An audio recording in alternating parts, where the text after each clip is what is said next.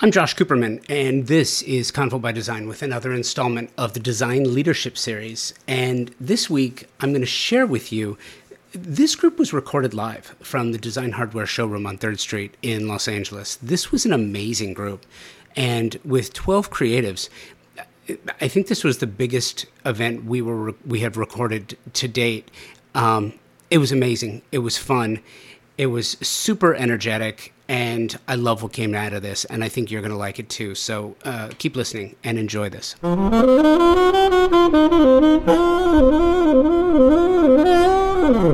I started doing these events in 2017. I realized after a design festival that the panel conversations, while really interesting, didn't really contain the same power and interest as the conversations that immediately followed when the mics were off and the audience had left. The, the groups of creatives getting down to the brass tacks, sharing what they really think without the audience, these gatherings are more happening than anything else.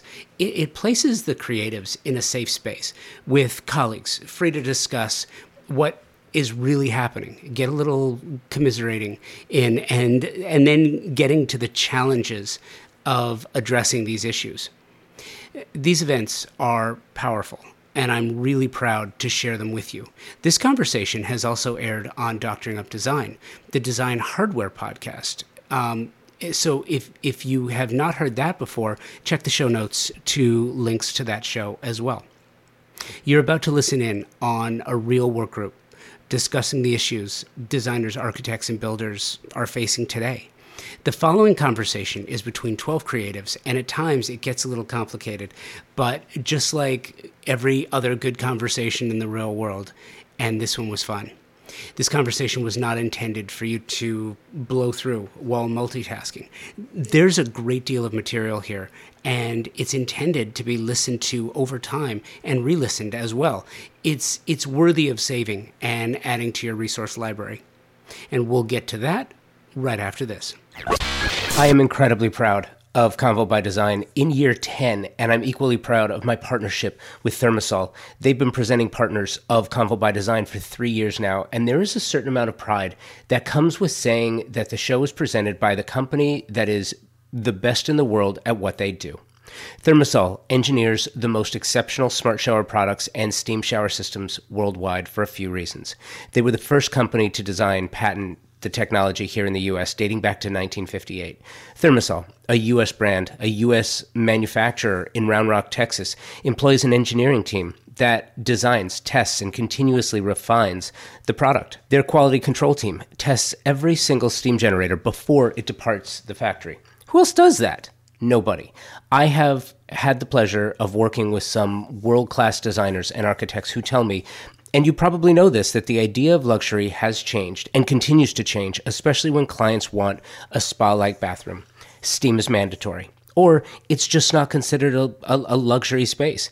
And if you want to add steam, you have one true option it's ThermaSol. And now, ThermaSol, the industry leader in steam, bath equipment, and technology since 1958, is enhancing their already stellar family of products with new indoor and outdoor luxury saunas. Available in three design configurations, each sauna is handcrafted from clear Western red cedar or Nordic spruce inspired by the brilliance of Northern European sauna technology and design. A luxury bathroom isn't luxury without steam. If you want luxury, you have one option it's ThermaSol.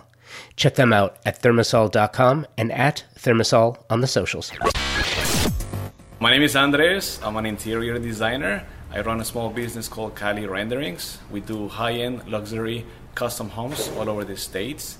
And I've been blessed enough to work with amazing clients and, of course, amazing colleagues.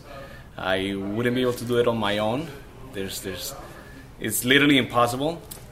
So I'm able to build relationships and collaborate with different showrooms, different colleagues that will make my projects look absolutely beautiful and functional. I'm based in LA, but of course we do custom home renovations all over the states. The happiness or the fulfillment, it's experienced on a daily basis. I am lucky enough to be in this beautiful field, challenging but amazing and it's been absolutely great um, beautiful journey since I started back in Miami doing small home renovations. Um, I had the great opportunity to work designing a private resort in Bahamas, and that's how I was able to transition from architecture to interior design, combining materials.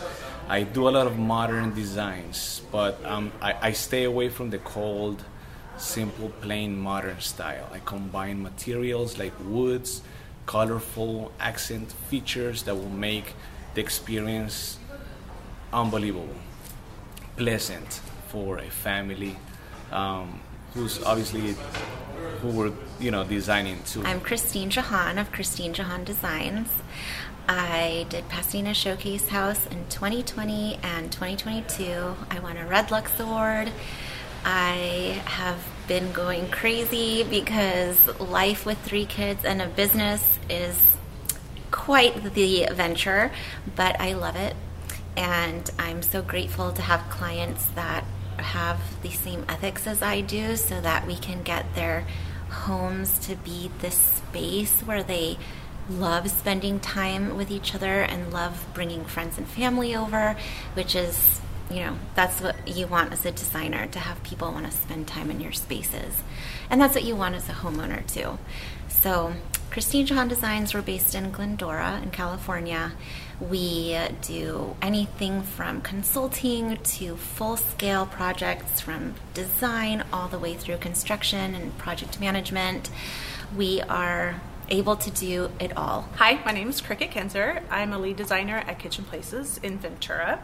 We are a design build firm uh, specializing in kitchen and bath, but we do whole house remodeling. I just celebrated 19 years in the industry. Uh, I come from a family that my father was a nuclear physicist and my mother was a fashion designer for May Company. So I feel like this career is a perfect blend of math and science and creativity, and I absolutely thrive on it. I think it's the balance of left brain and right brain.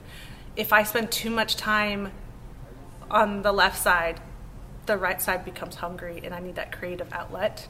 And where I am, I used to, I spent a long time as a design tech, like drafting, cabinet ordering, specking, and it was not feeding that creative side, which is why I moved over to sales and into the showroom.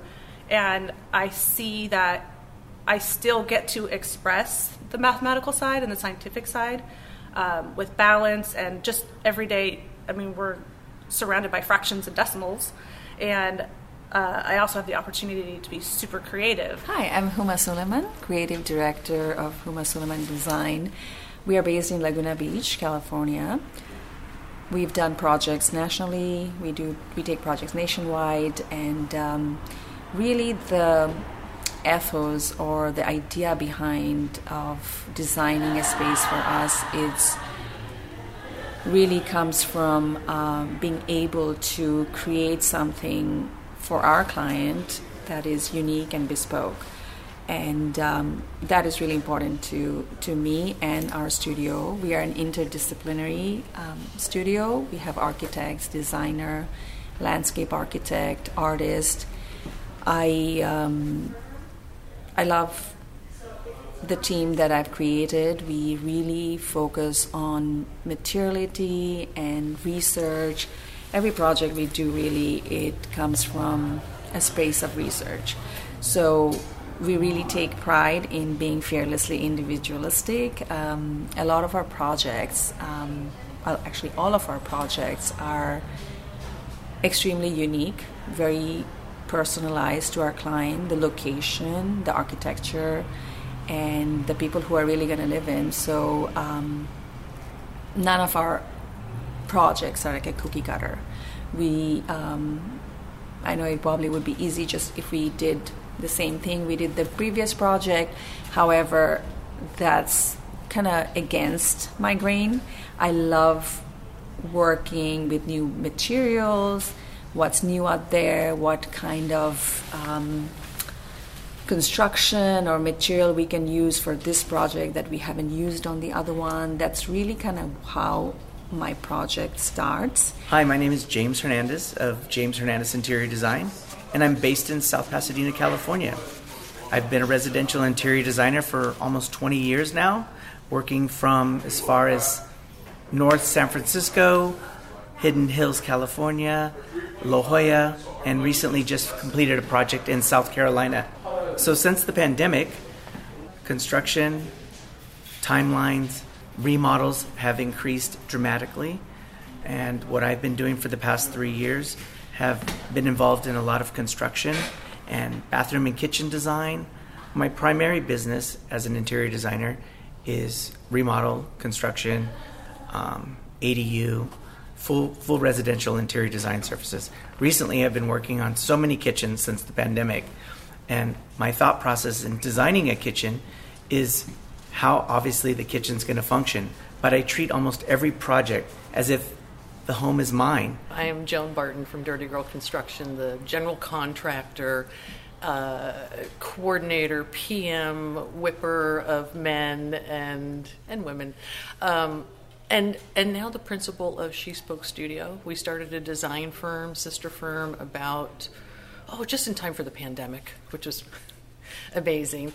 And we haven't officially launched, but we're we're running full scale business. We're designing homes left and right in spaces, and it's really brought a whole new uh, vocabulary to what we're doing as builders. And I feel like now I'm a building scientist because I'm so concerned about the lifetime of a house in a different way, sort of the way I look at a body. How can I help things survive in today's world with climate change and with pa- pandemics, if you will, and how we're all working from home and learning from home, but now we're going back to work. There's a lot of things going on that are interesting to me as a builder in, in the material sense. Uh, I got down the rabbit hole with fishing nets one day and barnacle. I was like, barnacle, barnacle lasts forever. Barnacle, you can't get that off.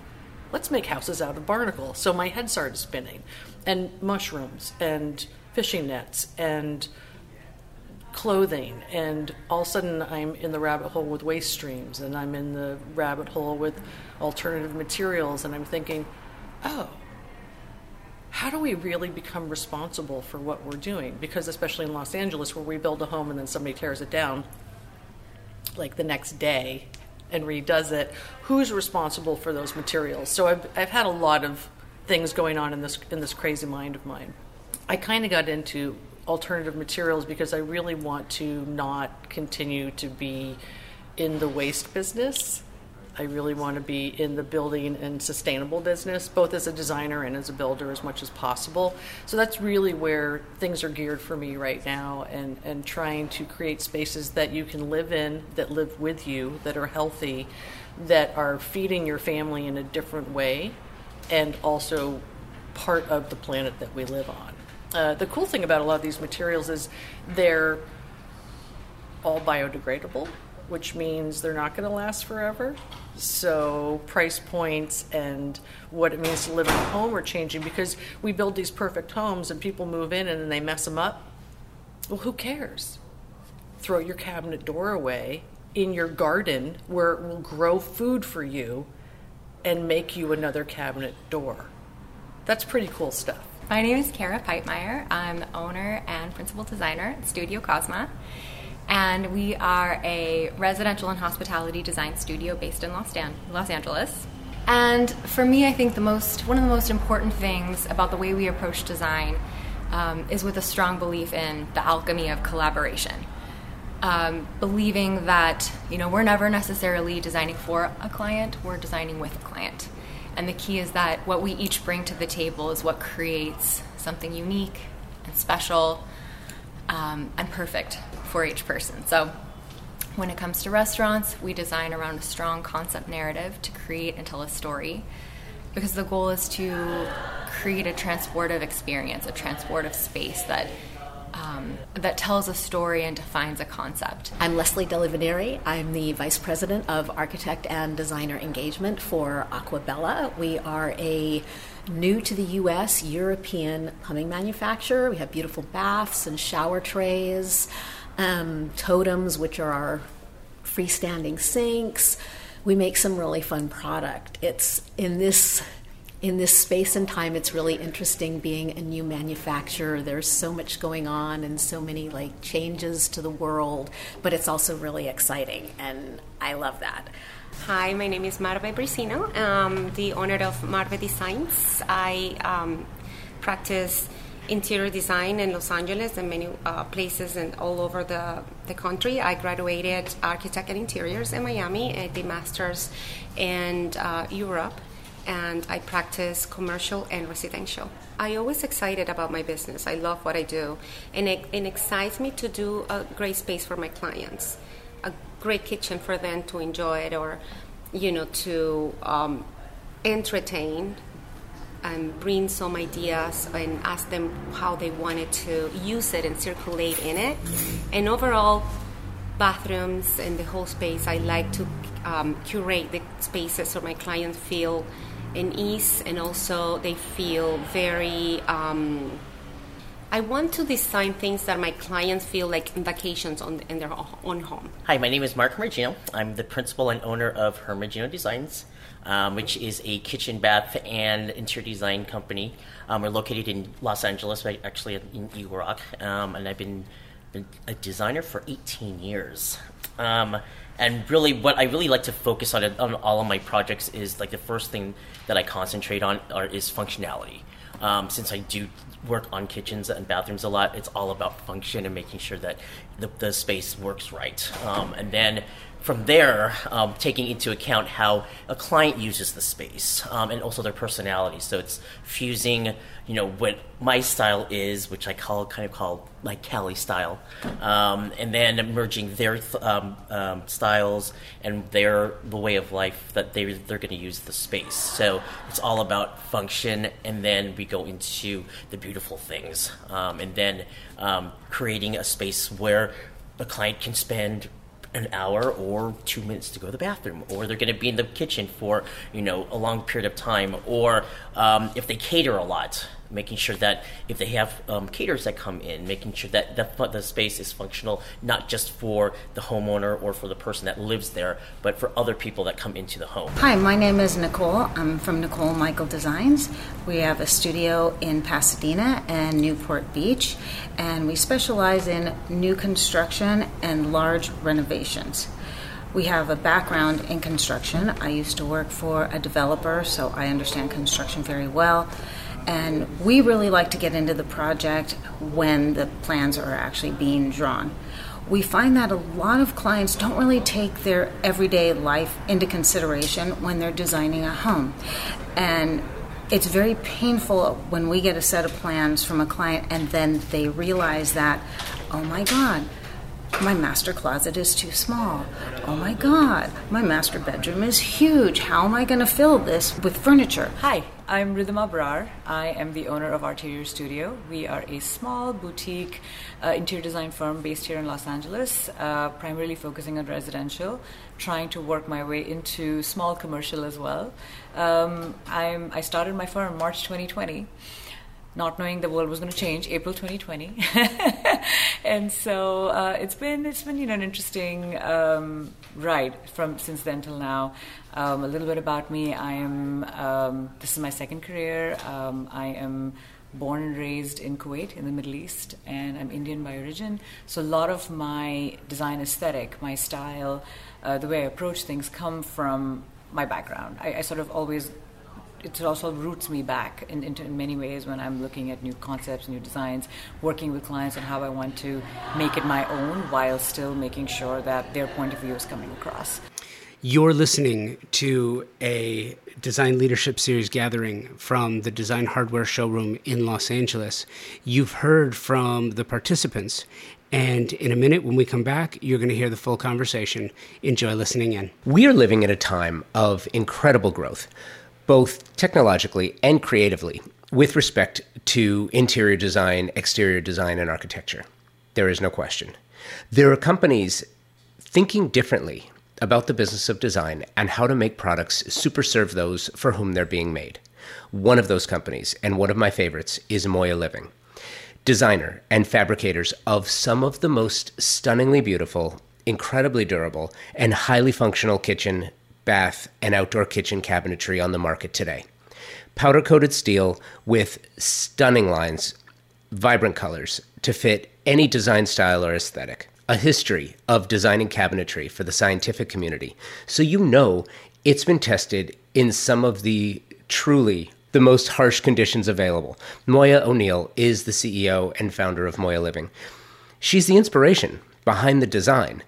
Designers, their specification process is so simple, it will make your job so much easier. Check them out online through the socials at Moya Living, their website, moyaliving.com, and in the real world, their live kitchen showroom in Fountain Valley, California. The Institute of Classical Architecture and Art Southern California chapter is a forum for professionals in the industry and enthusiasts to come together, share their love, and show their commitment to the timeless principles of beauty, proportion, and observation that are embodied in classicism. Their members include renowned architects, designers, landscape architects, builders, students, artists, and creatives from every walk of life. It's a wonderful organization designed to celebrate the unique regional identity of Southern California and help develop the careers of the like minded. If you're interested in joining or would like to learn more about sponsorship and support for the ICAA Southern California chapter, please email me, convobydesign at outlook.com. So that is our illustrious group. You've, you've met the, uh, the participants. Let's get to the conversation. Kicking it off is Michelle Solomons with Design Hardware. Question Are you getting information, good information from your vendors? Are they helping you?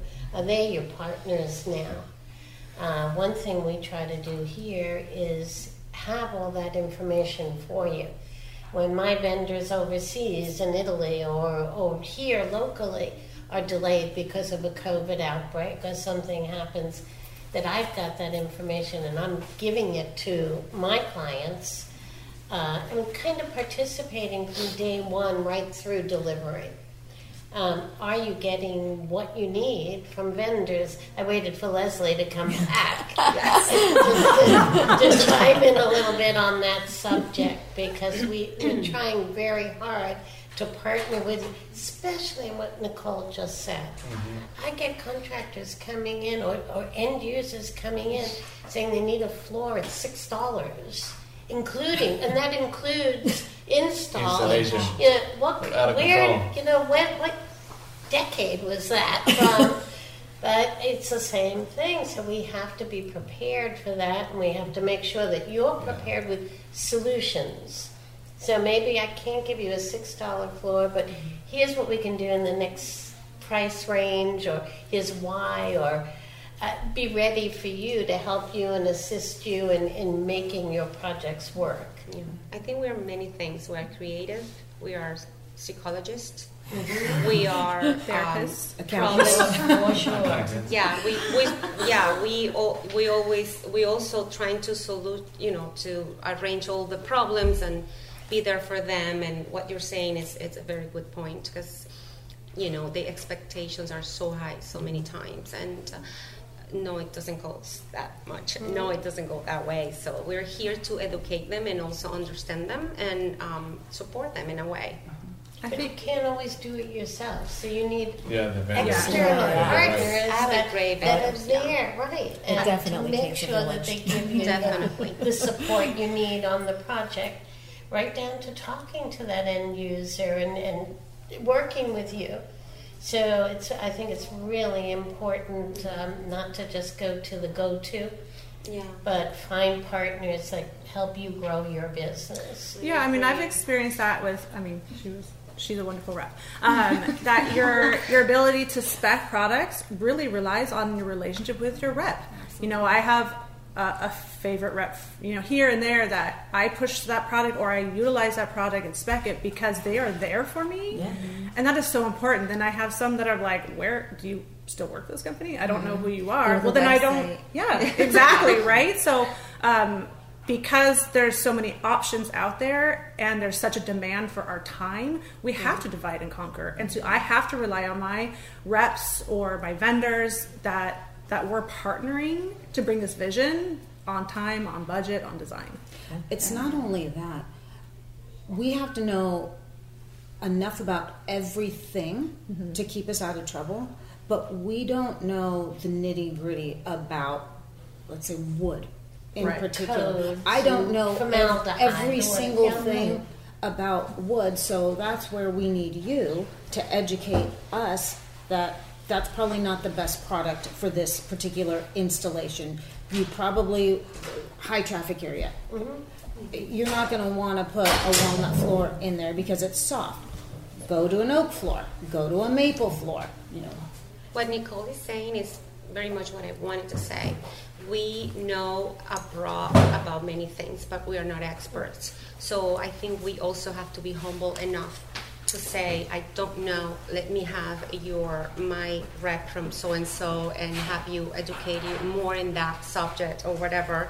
Not like we know everything about it. I think we are nothing without our vendors, in my Absolutely. opinion. Absolutely. Everything goes, but our vendor stays. And it, for me, uh, it's my team, my vendors, and my clients, and that's that's what um, it's Absolutely. important. I I think uh, without our vendors um, or our craftsmen and people who are doing uh, visualizing our our design, um, if we don't have the right people and we don't have their support, um, none of this vision can come to life. We can design beautiful things, however, Correct. if they are not you know implementing it the right way or not on time right? Um, a lot of things go back. So i think it's a very important relationship and vendors who understand that and understand the importance of that it's like a two-way street. So um, i think that that's when you get the best. And i i recently had a pro i did a show house in dallas the Kips Bay and um, there was that situation happened in the show house where the show house was shut down for six weeks and um, but the show house date was still the same. And honestly to this day i feel if my stone fabricator did not do what he did like my beautiful design my idea all that wouldn't have been would have been and probably I wouldn't have been able to show my space because the show was still going on on the same date. And I honestly extremely grateful to them. And for me like any other project I always would love to have them because they understood what it was for them for if they don't do the job on time. And they honestly did the impossible. They had their machine run overnight. Somebody had to go turn their machine off in the middle of the night. Their cnc machine.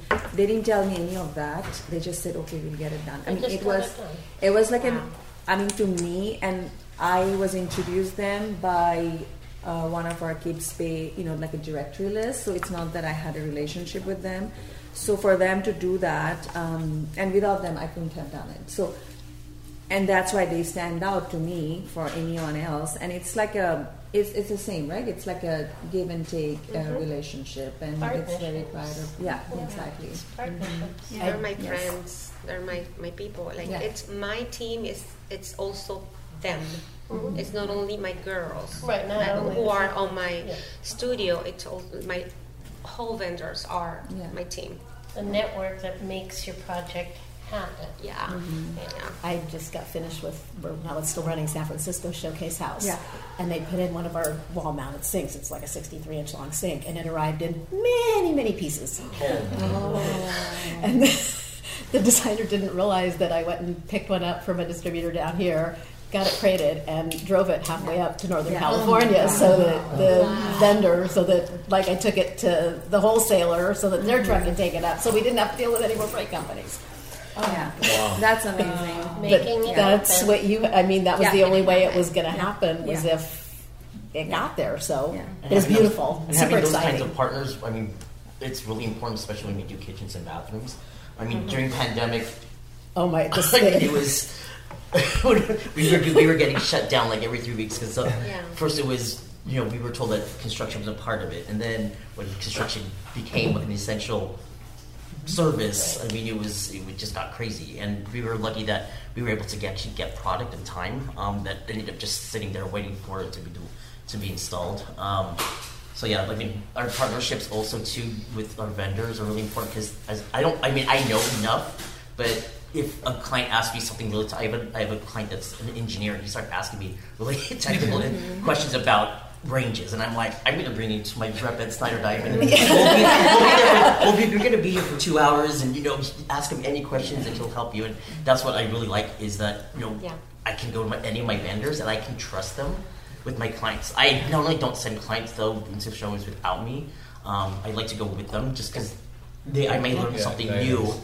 That, And their eyes wander. Yeah. Yeah. And that's what and I always am there like just Yeah. to keep them also focused. Um, and then they also see that oh I have a team that I work with, so that they know that everybody that I work with is reliable. So they know I have three different contractors that I work with. I all have them on different jobs. So um, so yeah, so it's always important to make sure that your team and everybody that you're working with actually supports you. I want to say something really quick about Mark. It's, it's a great point. Like I said, that they are like our partners or, or part of our mm-hmm. team, but it also, well, in my experience, I have been blessed enough to have great vendors, but it also has been the other direction. Like they just don't call, don't care, and then just I just so I, I'm saying it. I don't like to work with those kind of mm-hmm. people that they don't care. So I just move on and just trying to bring people who cares about me, my clients, product, and the final results. Interior design without people who care, no matter what level you're on, doesn't work. You have to care. It doesn't, kind yeah. of. Yeah, have because I had a, I had a, I had Yeah. a project where the, the client hired their own contractor to do the bathroom, and I met him. I told him you need to fire him. I said, my contractor, I have my own contractor. The, the guy took the same amount of time to do one bathroom, and we remodeled the rest of the, the house and put in new floors and a new kitchen. And the guy was still working on the bathroom. And I told him, you should fire him. I told you, sucks. I'm like, I think every part of design is built on really great relationships, creating a successful design with your client, and then also I think everything that we're talking about here is really building long-term and successful relationships with your vendors too.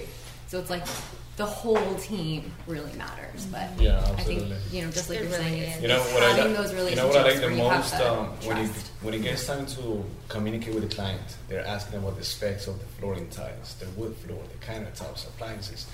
Most of the vendors I have noticed that they're very technical, so they, sh- they send me the, speak, the spec sheets, and then I have to be the mediator to say, okay, I need pictures, lady, or I need visuals. So that's how we become designers and visualizers by showing the specs of whatever we're working on to the client who needs to understand what they're getting. And that goes back to the expectations.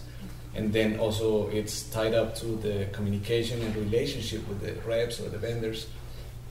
And at the same time, we have to educate them. Okay, I need my client to know exactly what's two centimeters half of an inch, three quarters of an inch, whatever they need, so that they know what to expect. So that's getting all the pieces together and make the puzzle look absolutely beautiful. And that's how I started my business, doing renders. Because you know, as designers, we sketch a few things. The client is like, okay, what in the world is that? But then I show a photorealistic render, and then, oh, wait, so that's what you meant. I was like, that was the whole purpose of it.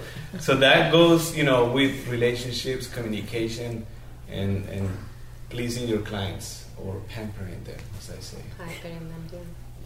So going back to COVID, I actually felt really bad for some of our clients because a lot of these products weren't available. The ones that they wanted weren't available in the time frame that they needed it or the factories were shut down and so they're spending all of this money and doing all of this work Mhm. and having to substitute things and i would always say god I think if I was in their shoes, I would just say, well, forget it. I'm just going to wait. Why am I going to spend all this money to not even get exactly what I want? Mm-hmm. So it was really surprising to me that people were still willing to move forward and just put in something lesser than what they were expecting that they were going to get. I guess they just wanted to get it done. Yeah. Yeah. What I felt um, that the ship, shipping, the freight was so expensive. Well, the containers. Like, It was Yeah. Like, As I a manufacturer, felt it was very ridiculous. down. Like my clients had paid as equally for a table that was coming from Italy for their shipping. And I just felt really bad to say, hey, this is, uh, they have a, but you know they just wanted to get it done, and it was like, oh, you know, everything is high, but I don't think it's coming down anymore. Like Oh, it should not be at all. No, once we're getting used to it. Yeah, yeah, Uh, yeah, we're- yeah. They think we can sustain ourselves at these at these rates now, economically through everything, food. Well, one of Gas. the things that we've been doing is, is from a building standpoint as builders, when we bring in product, is we've been calling other builders and saying, and Michelle, you're probably doing some of this, who's getting white oak, right? Who's doing white oak flooring? And we bring it in a whole container. Yeah. We don't just bring it in for ourselves. That's what we're Because doing it- as well now. We Yeah. don't wait. Yeah, and then I go through a lot of my furniture vendors. I'll say, here's all the things I'm looking for, and if you have a container coming over, can I pay you X amount to get in your container? Mm-hmm. And it's less money because they might have mm-hmm. space. Mm-hmm. So if you network a little bit outside of the norm to to reduce your, your overhead for your clients, for yourselves, and your timeline, I found that to be a very functional way to, to get through things. Um, the other thing, and Marbe, you mentioned art. I work a lot with art. I am an artist as well, so it's natural for me to go to work with all the artists. There's so many in Los Angeles where I can just say, hey, I- I want to create this thing, and we sit in my backyard and we, we build it and we create it and, and uh, make art that goes into a home. I mean, it's, it's a functional part of a house, whatever it is, but we, we start making our own lighting out of UL approved pieces with artisans, you know, to, to give clients what they wanted. They saw it in a magazine. I'm like, that's cool. We can't get it for two years, right? but we can make it in my backyard in like a week. so, and, and Don't tell them Well, that. well, I don't, but you know, but I know that we can make it. That's so. how you get to spoil them. Right, but but Uh, really, it's turned into it's really turned into how we've carried things forward. I just created a, a art piece. It's a railing. It's an interior railing, but we have four different artisans working on a glass blower, a metalsmith, Mhm. uh, myself, and actually Julio is working on the on the floor around it. And so we've got all these different uh, artisans and subcontractors that have come together to create a piece that's a one-off. I couldn't buy it if I wanted to because I drew it, right? So, Yeah. but even so, if I sent that out to be made and come, it would it would easily be eighteen months, and it would be four I times did as the much money. showcase house this year, and I didn't find something that I liked in the entrance. And what I found, um, they they had only two in, in Los Angeles, and they needed to bring three more from Europe because they needed 5 Mhm. and it, it wouldn't have been you know arrived on time for my um, Pasadena showcase house. So what I did, I drew lighting and then inspired on the house and whatever, and have this great company ADG Mhm. here in LA who made the lightings for me. So now it's, there's a heat and you know, um, but that's exactly what we do. We get solutions like how can we make this work. And you know that that goes back to um, shipping being so expensive. I was bringing containers from Italy to LA, to Long Beach, and then the lead times were so out of control, and the prices were still so high that I was. I've been now doing it from Italy to New Jersey, Mhm. and then from New Jersey to LA, Yes. Mhm. and then it also leads me to say that that fact um, is bringing us to deal with more local vendors, with LA fabricators. You know, people that we can do it in a, in a shorter time frame, and it's a beautiful thing as well because now we're going back to let's make it happen here in the Yeah. states Yeah. and deal with our own neighbors and colleagues that we could make the same beautiful project but in a shorter time frame and It's a little exhilarating too because you have to find those people, Mhm. and it's either a word of mouth or let's take a chance. It's so freaky. But But they yeah. want to be part of the experience Yes. too, so I think it makes your end product even better. It can, actually, but yes, sometimes- yes, but, But but, just that, but, even, if you, fierce, even if you get a little nervous that's what we're here Yeah. No, but You it's asked me a where to great get it, I tell you. Yes. I was so nervous to see the lightings I designed in the real life. I said, Right. what about if they look cheap or Yes. a dollar store or whatever? I do, you know what I mean? Like, oh, Your lights were fabulous, by the way. oh, thank you so much. Mm-hmm. Yeah, but they I were was very invited so I cannot tell you but I, I'm sure it was beautiful well, I'm inviting you now. Teasing, I'm teasing you. Yeah, I found that um, with the artisans, especially, I've had to get on the learning curve of really understanding the limitations of the artist and the artwork. Like, I didn't know really what it took to blow glass Hmm. before we blew glass in the studio. I mean, I'd seen it. I, I've, I've been to Vegas, but I I really needed to understand like how does this form come to life, and what does it take, and and um, what does it take to combine two dissimilar metals? I mean, as a builder, I know what it, what it's like to build uh, between two dissimilar metals and how I should or shouldn't for certain applications because it'll degrade. But to join uh, steel and bronze and create a piece that uh, one is literally sitting inside of the other, what does that take for that artisan to do? And how does my design reflect those parameters or those limitations, or can we do more? That's been a really interesting new train for me, uh, as I, I guess as an artist and a little bit as a scientist, to just go like, what what happens with Yeah. that? Yeah, but I think it also it makes your next piece maybe potentially even more successful or helps you push the boundaries. I know for myself, designing custom lighting and custom furniture, it's like learning from the people who are fabricating it, what their limitations are, you know, kind of how they can stretch those boundaries. The next piece I design, it's like, oh, I, I already have this higher starting point Mhm. that I can start from. Yeah. It saves the client money and time, and it actually makes you better, Yeah. which is so exciting. Yeah, absolutely. It's like when I get a drawing from a designer, and as you know, when I'm building, and I, I go, well, did you consider gravity? You know, like no. Things to me as a designer seem like this is a, this is such a simple, basic shape. Why is that difficult? Why is a comb so difficult? Right. And then in trying to create something custom with a, a lighting fabricator, that, that's actually really almost impossible to do to create this Mhm. shape. Well, Mhm. I had no idea how you would fabricate it and why that would be so difficult, but now I get it. Right. It Right. completely changes That's, your that's what I was going to ask you. Like, when you do custom lighting designs, how do you communicate with the fabricator?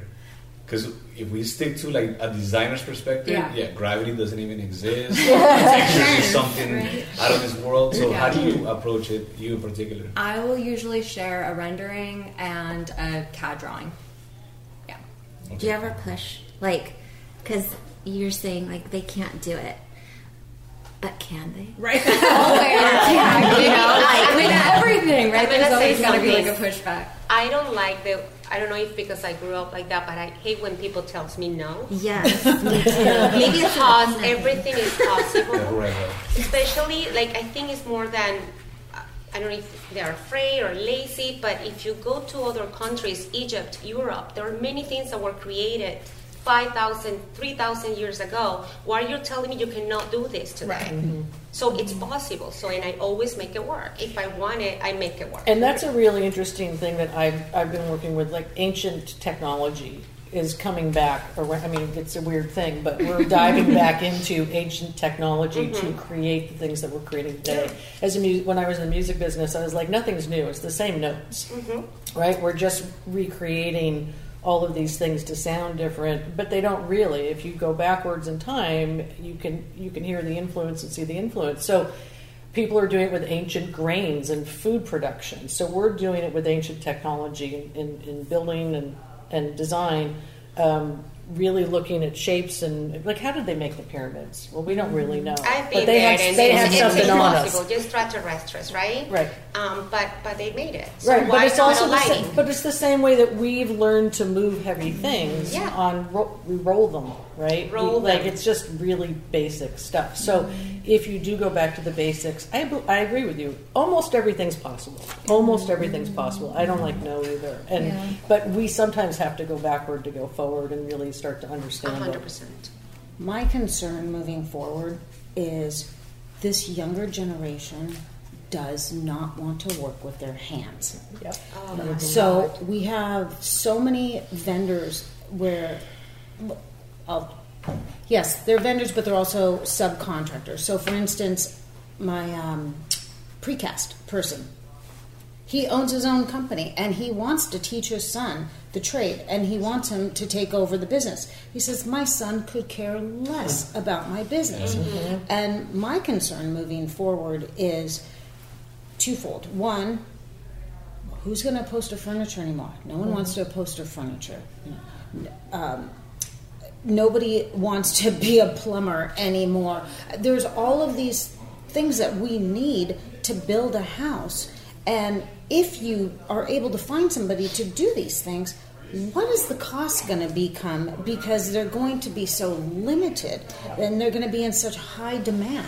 They already But I think that as AI becomes more popular, these are the only jobs that humans can continue to do. So they Mhm. will become more popular again. I think as AI continues to become more developed, people will learn that working with their hands is one of the only ways to to find human work. But I, and I also think going back to the ancient way of doing things, I think the reason the Egyptians or the Romans were able to do certain things because they did the hard work, mm-hmm. like to get something beautiful and unique. You you spend time on it, and I think as human um, society developed, we became very automated, and now we have AI. Now we are going to go back again doing the plumbing thing. So I think it's just kind of like how we are evolving. But um, the same thing, like when I see plaster work everywhere, everybody's doing plaster, but that was there years ago, right? Now everybody is getting into that, and um, I think at some point people didn't do the plaster thinking, oh, it's super expensive, it's very labor intensive, and it's this and that. But now I guess technology has kind of um, you know, sped up that whole process, but we are now there. So I think we will constantly see this. Um, and I think the idea is for us as designers and craftsmen, people who do this, to keep that craftsmanship alive, right? Like I think when we start doing things that are like automated or cookie cutter or here, you know, we lose that whole trade. I think Mhm. that's that's something keeps circling back and Yeah. coming back again. Yeah. Yeah, I think there's a real difference between a, a mindset shift between being a craftsperson Mm-hmm. um, and I, th- I think in, I, it really it's a shame when people think of maybe someone who's a plumber i as not being a craftsperson because I'm sure Mhm. all of you have worked with a plumber Mhm. who's amazing and excellent and makes it so easy and your P traps are in just the place you Right. want them and like everything feels great. And Vers- carpenters. Yes. Finish carpenters. And and so I think that it's really important to have that mindset shift. That you know, you, I it don't know is if really you, a many of you know, but the, the word architect comes from Latin, uh, Greek, um, and it, it means carpenting, waving. That's what it means. So there are an amazing artisans and architects Yeah. of wood or whatever. Yeah. You know, uh, we have to respect that, and plumbers or whatever. It's I think need if them. I think of kids, if we want to, if we're talking about younger generation, the kids these days. No, the uh, but um, people, you know, it's funny. It's like we go, we bill our clients, and they see how much the plumber charged because we're all open book, everything's transparent, and they go, "Oh my God, these guys like make so much money." And I go, "Yeah, send your kid to trade school because you know Oh. they, they, they make more money than your doctor." Yeah. right? They make like, and, and so if you can, if you like to work with your hands and you're interested in art and you're interested in building and you're interested in how things go together, it, like trades are the perfect place for men and women. We get phone calls and emails all the time about people wanting to know like what my kid wants to learn how to do what you do. And i go well do you actually know what i do? You know and then we have that conversation. Mm-hmm. And they say well what i really want to do is xyz and i said oh go to trade school or join the union or a gazillion different things that you can do to get to where you're going. But don't bother going to college if you don't want to be in a degree program that sets you up for something that that like get out there and do it. Get under a house and start sweating pipe. Start pulling rope with an electrician. Learn how to use those muscles and become an artist in whatever trade it is because it, it really Mhm. is an art. I've, Yeah. I've done really every is. trade. I know I know how hard they are, but I know how amazing all of our people are that we all work with because they get us from point A to point B mm-hmm. seemingly without an issue. to, to that point, Yeah. I see sometimes what happens when people try to cheap out Yeah. on their Oh, trades. God. I just worked with a Oh, client who was having a real time, hard time installing their bath, and it turns out that they're, the guy was an installer and had never installed a freestanding bath. Mm-hmm. Jesus, that's scary. Yeah. Yeah, I mean, I'm a manufacturer and I'm pretty well versed in plumbing, doing. but I'm not on site. I can't see the conditions. You're, that's something your plumber should be. Yeah. Your plumber should know how to t- plumb Yeah. a tub. Yeah. so It's it's, really important for people to go into the trades. We need tradespeople. We definitely I need them good desperately. I need them at this level. Mm-hmm. Hiring somebody that has any knowledge of the industry is almost impossible. Yeah. I mean, do you wake up and say to your kids, "I want, why don't you become a hardware salesperson?" yeah, where are these tradespeople going to come from? They all I mean, be we got to have the knowledge Mhm. here, and we pride ourselves on having knowledge in each of the categories we sell, or somebody has it uh, within the organization. But it's tough out It's there. tough, and I've known my I've been with my subs for over twenty years, Yeah. and we're all know each getting other that and we've long, known each yeah. other that long, and, and we're all trying to retire, but we also realize that we can't do it to the community. So, um, oh, we can, we absolutely can, but but it's Absolutely. but it, it's really hard to when you've brought the best of yourself forward for so many decades to your community. It's very very difficult to say, well, good luck, right? Yeah, it's change. right? It's it's a it's a tricky thing. AI is never ever going to replace what, course. especially in not. a place where you build custom homes all day. You can you can't print an LA home. I mean, unless it can handle change orders. Very good. So how do you create that legacy for yourself? For me in particular, you know, I've trained or worked with a lot of different women who, in my head, I was like, oh, somebody could take over Dirty Girl. That would be really cool. And then I realized I'm I'm different from a lot of people. Like the way my brain works and Yeah. what I'm capable of, and all the different aspects. And we're all probably like that. We all probably Yeah. are really Mhm. good at a lot of like different types of things that make your practice successful. So, how do you replace yourself? Well, I think you have to find two or three or four different people who can take a piece of what you do and hope that they can form you to some degree. If it's if you're talking about your your actual practice, about your firm. Um, at the same time, what I've done is I'm probably the, the oldest, not chronologically, but the, the oldest female builder that is in this city, right? And so I get a lot of those phone calls from other women who are coming up and women who've been here who have never really gotten the notice that they deserve just because I'm louder than a lot of people. And so I've connected with someone on the East Coast as well. We've been connecting women for the last decade and we have our own little network of, of people and it's one of the reasons I started She Spoke. It's actually a mm. collaborative platform to bring together men and women in the trades, in architecture, in design, in building, in the art world, all of those platforms, everybody needs to be talking and, and, and knowing each other because we are aging out and we need to bring up a whole different group of people who maybe there is somebody who's making ceramics who actually could start doing something that's in the building trades. Maybe there is somebody who's a painter who goes, oh, wow, I'd love to do faux finishing. Like whatever it is, that they it never even dawned on them. It never dawned on me to be a contractor.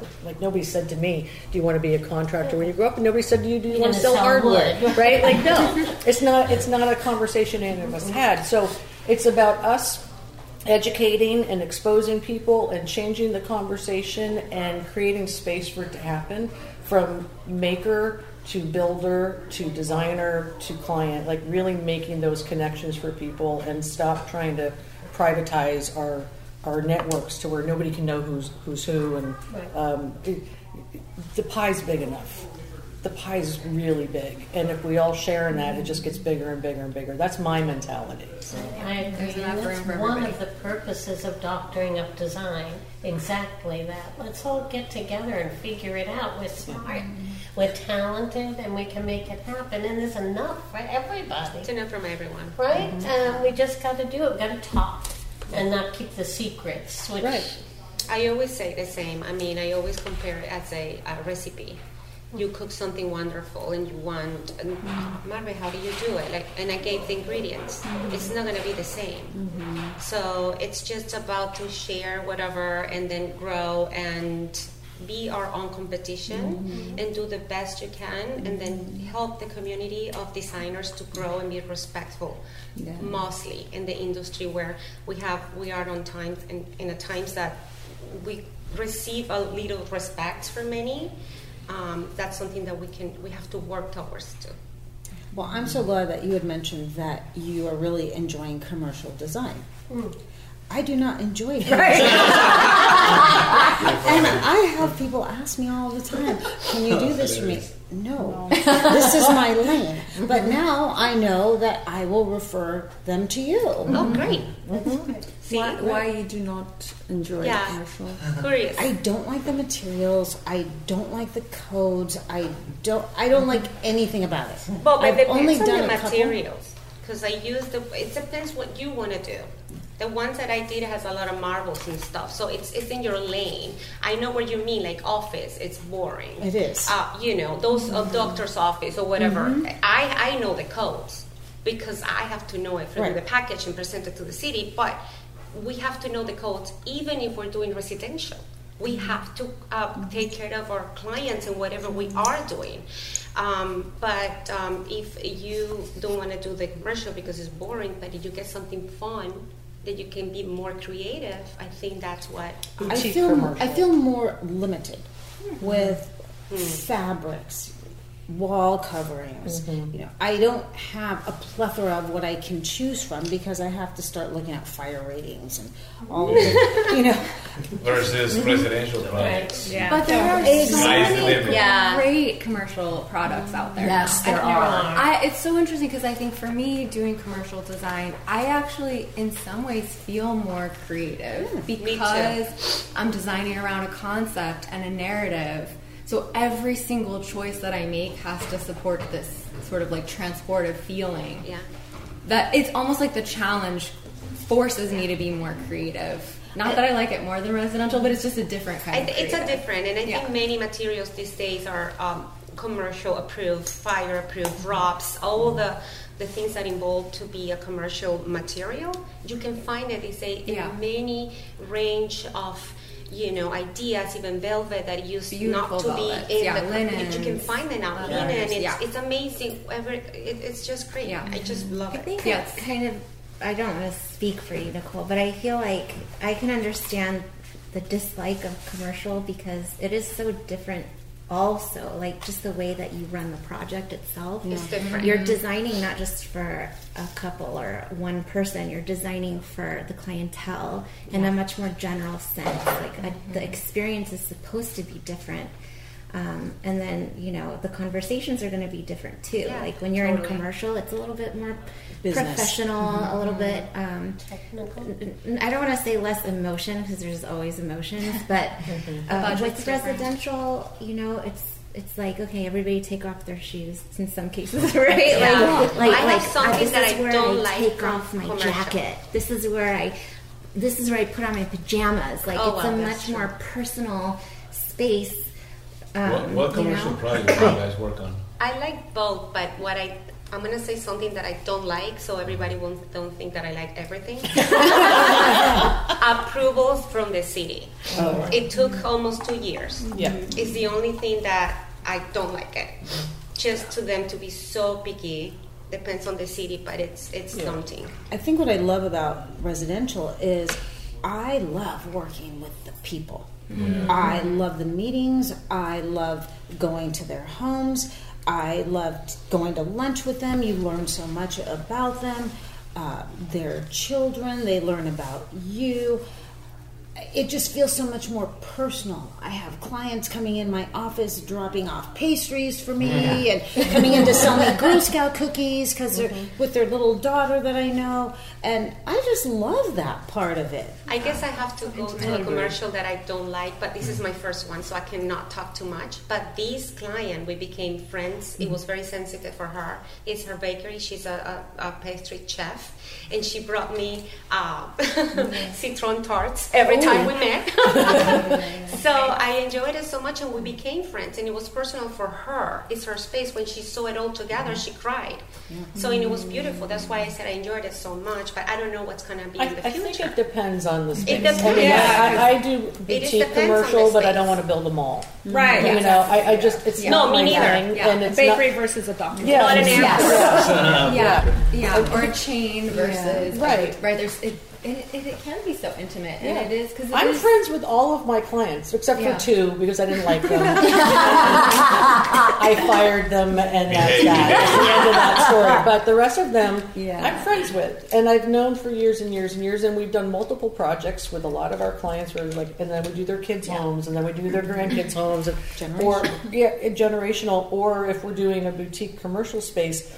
That client introduces us to you know twenty different other people who are usually residential, but it's their clients, right? Their clients come in by beautiful furnishings, and then so it's a, it's that network again. But I just uh, I can't do that that mall type. Uh, I can't. I can't. I can't. And I also hate the codes. I'm like, uh, you know, just and the MEPs and all the stuff like that. It's just very, very impersonal to me as, as a builder. I I always want to create an environment, and I think you all want to design an environment, right? That if, that says something, whether it's about a brand or a family. Um, that's important in our work. It- you- Some people do it for the money. Some people just do it for the money. They're going to go, you know, Turner Construction, who's building um, SoFi and Intuit Dome and, and all of that. They're the managing, they're the prime contractor for everything going on in Inglewood.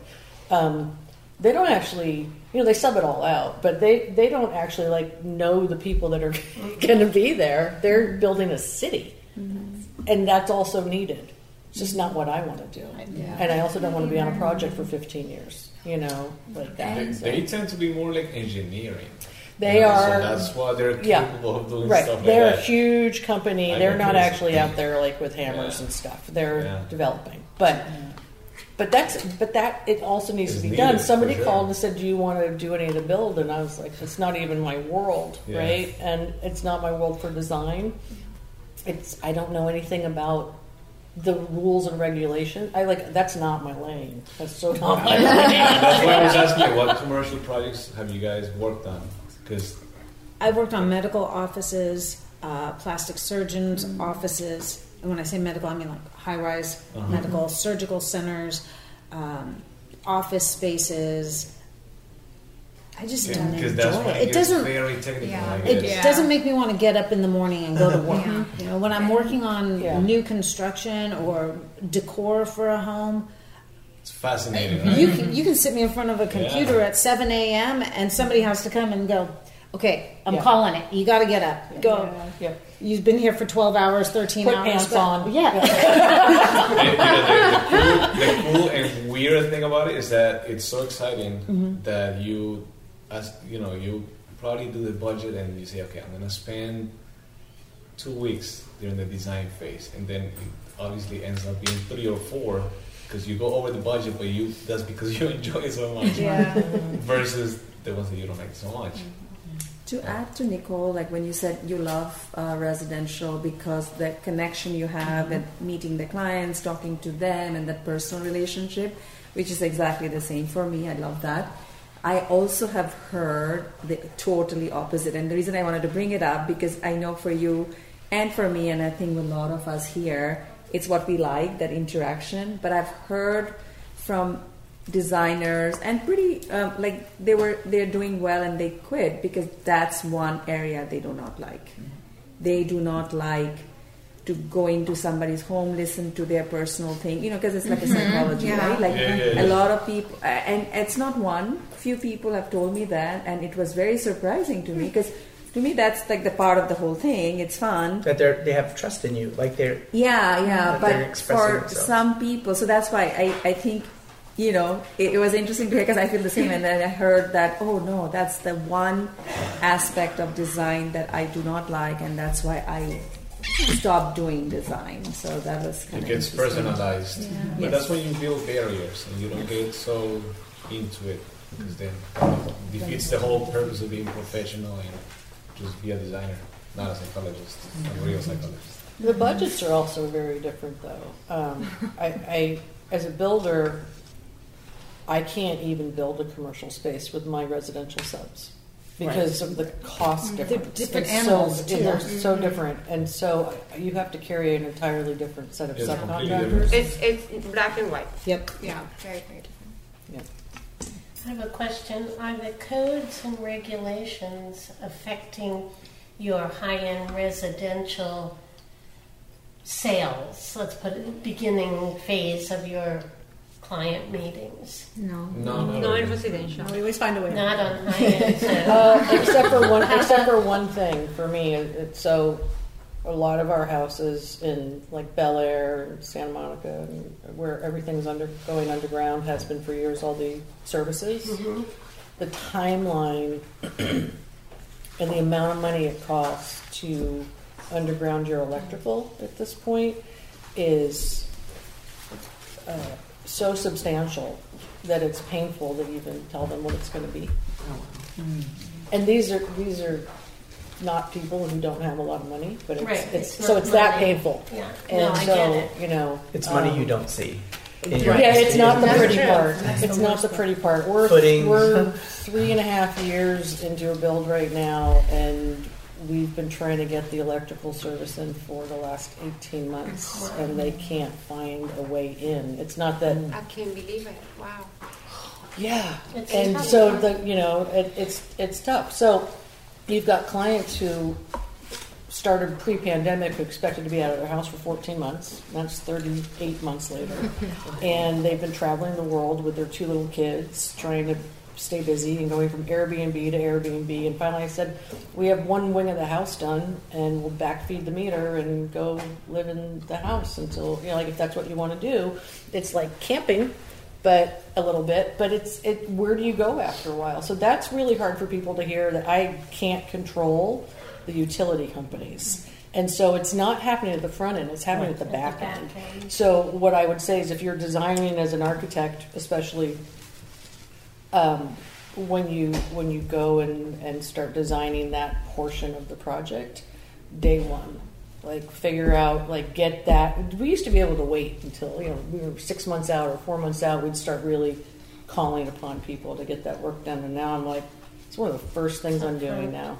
It really is. And even with that it's still we're still not done Yeah. with the process because we can't the utility companies are so busy mm-hmm. because of all it's like a domino effect is what's happened with the pandemic. Everybody wanted to do their house.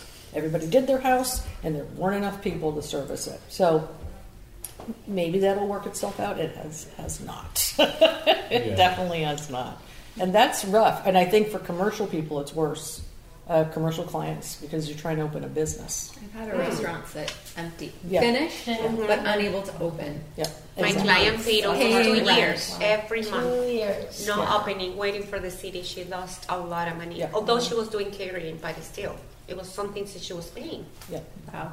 Mm-hmm. yeah and there's no like oh sorry here's your rebate it's like no Oh no, you better have the money no, it's it's crazy. Mm. yeah Yeah, I'm okay with residential. I keep ladies. I like it just the way it is. You refer that to me.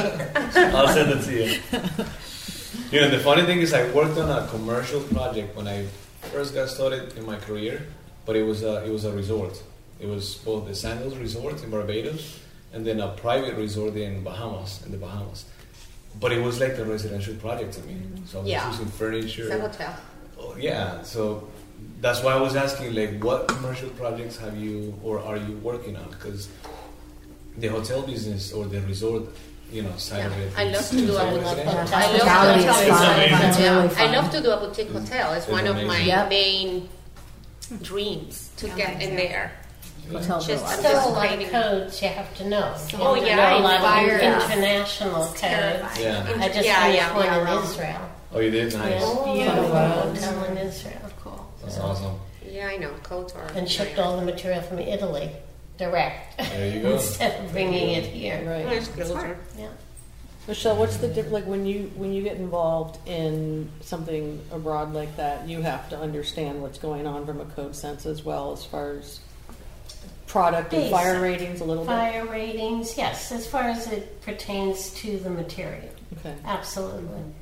I I make it my job to do that so I can at least have an educated conversation at the beginning. But I start at the architectural level. So the plant design and development, even uh, talking about materials and how they work on the project. And, you know, it could be I'm working on material now four or five years in, ago project. So and, and they all change. All the codes have changed. They, they get updated. Yeah, every, Every- everything has changed. Every two time years, you think you know years. it, you have to refresh. Um, also, um, uh, we do a yearly um, talk with the with Ben Stapleton from the Green Building Council. Mm-hmm. So he's going to be here in July, and we're going to be talking about what's going on locally and in, in specs and all of all of the new codes that are coming, and you know, how much do you have to know, and Mm-hmm. how is it affecting your your end user, your client? Right, and Gas. also all the you know cradle to cradle. Cradle- Yeah, that's, to cradle, that's exactly. a, big. Yeah, that's great because they're, they're always not only promoting but showing us the latest materials, like the sustainable Right. materials and LEED certified projects that helps us designers choose the right ones, Mhm. so Right. we don't get stuck in the past choosing old school No, materials. exactly, exactly, and that's basically my job here is to make sure I know all of those things and work with a Good. green building council or Yes. different, yeah, project, different products internationally uh, to understand how they fit in this marketplace. Well, that's a, a curious question from. So, as a builder, um, I'm curious about everybody's process actually from a design standpoint of how you, if you and how you, because I know every design firm is different, um, research materials that are going into your projects and how you qualify them for your projects. Because something I've found as a builder is more often than not in the last few years, there's a lot of people working in the industry who aren't qualified to be leading design teams or call themselves designers. And some of them call themselves architects and they aren't. And that's really confusing for me as a builder because I rely upon people by title uh, sometimes is like what they're actually bringing to the table. So I'm curious how that I don't know. What do you do? Like, what? How do you decide what you're going to use? And do you have a team of people that, or do you look everything up and, and kind of have a process? Because I'm trying to be better at understanding the new job definitions. If that makes It is sense. smart and it's Check their credentials, Yeah. their background check. I graduated Basic architect things. and interiors, and in, in California, I cannot use the word architect. Mhm. In my things, it's very delicate, um, Mhm. and also design and things like that, how labeled you are or whatever. So it's a very sensitive, um, but you want it to stand out, right? So you, you want to be like, okay, so I'm doing this and that. So I always say, this is my study, this is yada yada, and this is my experience. And um, I guess the client also, or, or I think your work will speak by itself too, Mhm. the experience you bring to the table. Yeah, because you know you you're looking at code and developing plan sets and specking I do the materials. whole package, yeah. the construction documents, I do all those things. which might be very different from someone who doesn't CAD or, or do documents, construction documents or anything Yeah. else. So, I'm sorry, I'm interrupting, but it's interesting to me. As a builder, though, how do you handle it when you're now working with somebody who's obviously not qualified or you It's know? a great question. Okay, so uh, there's two things. One is in my contract, I have a right to terminate the contract if I feel I'm in jeopardy by someone's lack of qualification Oh, because of my liability for the project. If I'm the only person with a license on a project, then I'm basically taking on liability for everybody's work. That's a really precarious situation to be in. Um, or we partner with as needed. If there's a design team that's working on a project that just says hey this is i always say what what are where do you start and stop? That's the first conversation. Where do you start and stop? And then because we want to work with good people and then I say to the client, "Do you understand that this is where?" And you know, we all go together. This is where this person starts and stops. I have a firm that can fill in this gap as whatever level, and then we'll build as well, so that we're actually going in, Collaboration. Uh, yeah, collaborating and understanding who's supposed to be doing what. Because there's nothing worse than waiting for an RFI to get answered, and you think that it's coming to you when really you should self-answer it, right? Like- But so being in the business as long as you have, mm-hmm. Can't you just like spot within five minutes that somebody doesn't know what they're doing? Yes. yes, absolutely. Yeah. And, But- but and- I get what and you're actually, saying. It's not that easy. It's easy for me. For and me, the it's two easy. Very projects that- you can look at someone's drawing set and Uh-huh. for me very Yeah. quickly, and, and then I'll say, "Can I see your CAD files?" Because and then we see their CAD files, and we go, "Oh my god." And you know, we see that maybe there's pro- like we just can see it, Yeah, and yeah. so the drafters in my mm-hmm. office have been doing drafting for thirty years. They can see it. So one of so the two projects I'm on right now, mm-hmm. primarily, we've replaced the design team out of necessity. Mm-hmm. That's not something I like to do. It's very exhausting. We're really tired. I mean, like to be the quote unquote architect of a project and the interiors company and the builder is like I'm taking the summer off. Let's just I'm, I'm- exhausted. I don't want to work that way, but it's it's it's gotten to a point where sometimes that happens, and that's just because people haven't really been honest about what they're capable of. There's Mhm. no reason we can't all work together. Mhm. It's just what are you capable of, and what do you need from me? I will Right? tell Yeah. you, What's just your getting a strength? cost breakdown from a builder, if a Mhm. client brings it to me and says, Oh, I hired this builder, I can take one look at the cost breakdown Mhm. and know immediately this person will know what they're doing. Yeah. Or you're gonna get It's not screwed. complete. Yeah. We are taking over a design project, and I said, Okay, well, I need the design binder.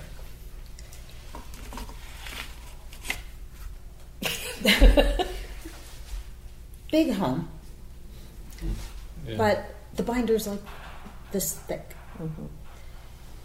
We're working on a 6,600 square foot house right now. I have first floor, second floor, mm-hmm. and they're about this thick mm-hmm. because of the construction documents. I think there's not enough information in here to build this scale of a home.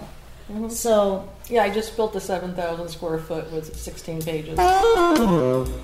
Design Hardware's newly remodeled showroom is where you will find a gallery style space with a thoughtful display of products, purposefully positioned to allow unbridled exploration and discovery. High end faucets, luxury tile, natural stone, wood floors, and bespoke hardware selections are presented in a holistic manner, strategically arranged to stimulate creativity and transition your vision from the conceptual stage to a fully realized space. Conveniently located, free parking available. Stop by to find your inspiration. Collect samples, get expert advice, and tackle everything on your shopping list all in one place. Visit them online at designhardware.com or in the real world, 6053 West 3rd Street in Los Angeles. You hear conversations about transformative design all the time on Convo by Design. We talk about it all the time. But what does that really mean? Design improves the lives of those who inhabit the space, but it also feeds the creativity and the soul of the creative. Are you looking for a way to give back?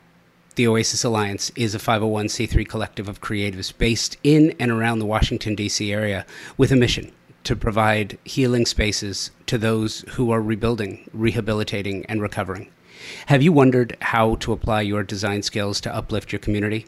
It all starts with a desire and a willingness to share your gifts. Danielle Woodhouse Johnson of the Oasis Alliance and her team are looking for guest designers, in kind sponsors, and funding to make better the spaces and therefore the lives of everyday people who find themselves coming out of traumatic situations. Check out the oasisalliance.org for more information. Thanks for helping. Okay, so that was a fun and incredibly talented group. Great job, designers. Thank you for your time. Thank you to my partners and sponsors, ThermaSol, Moya Living, Design Hardware. Without you, there is no show. So thank you very much. And a special thanks to you. Thank you for downloading, streaming, and supporting the show.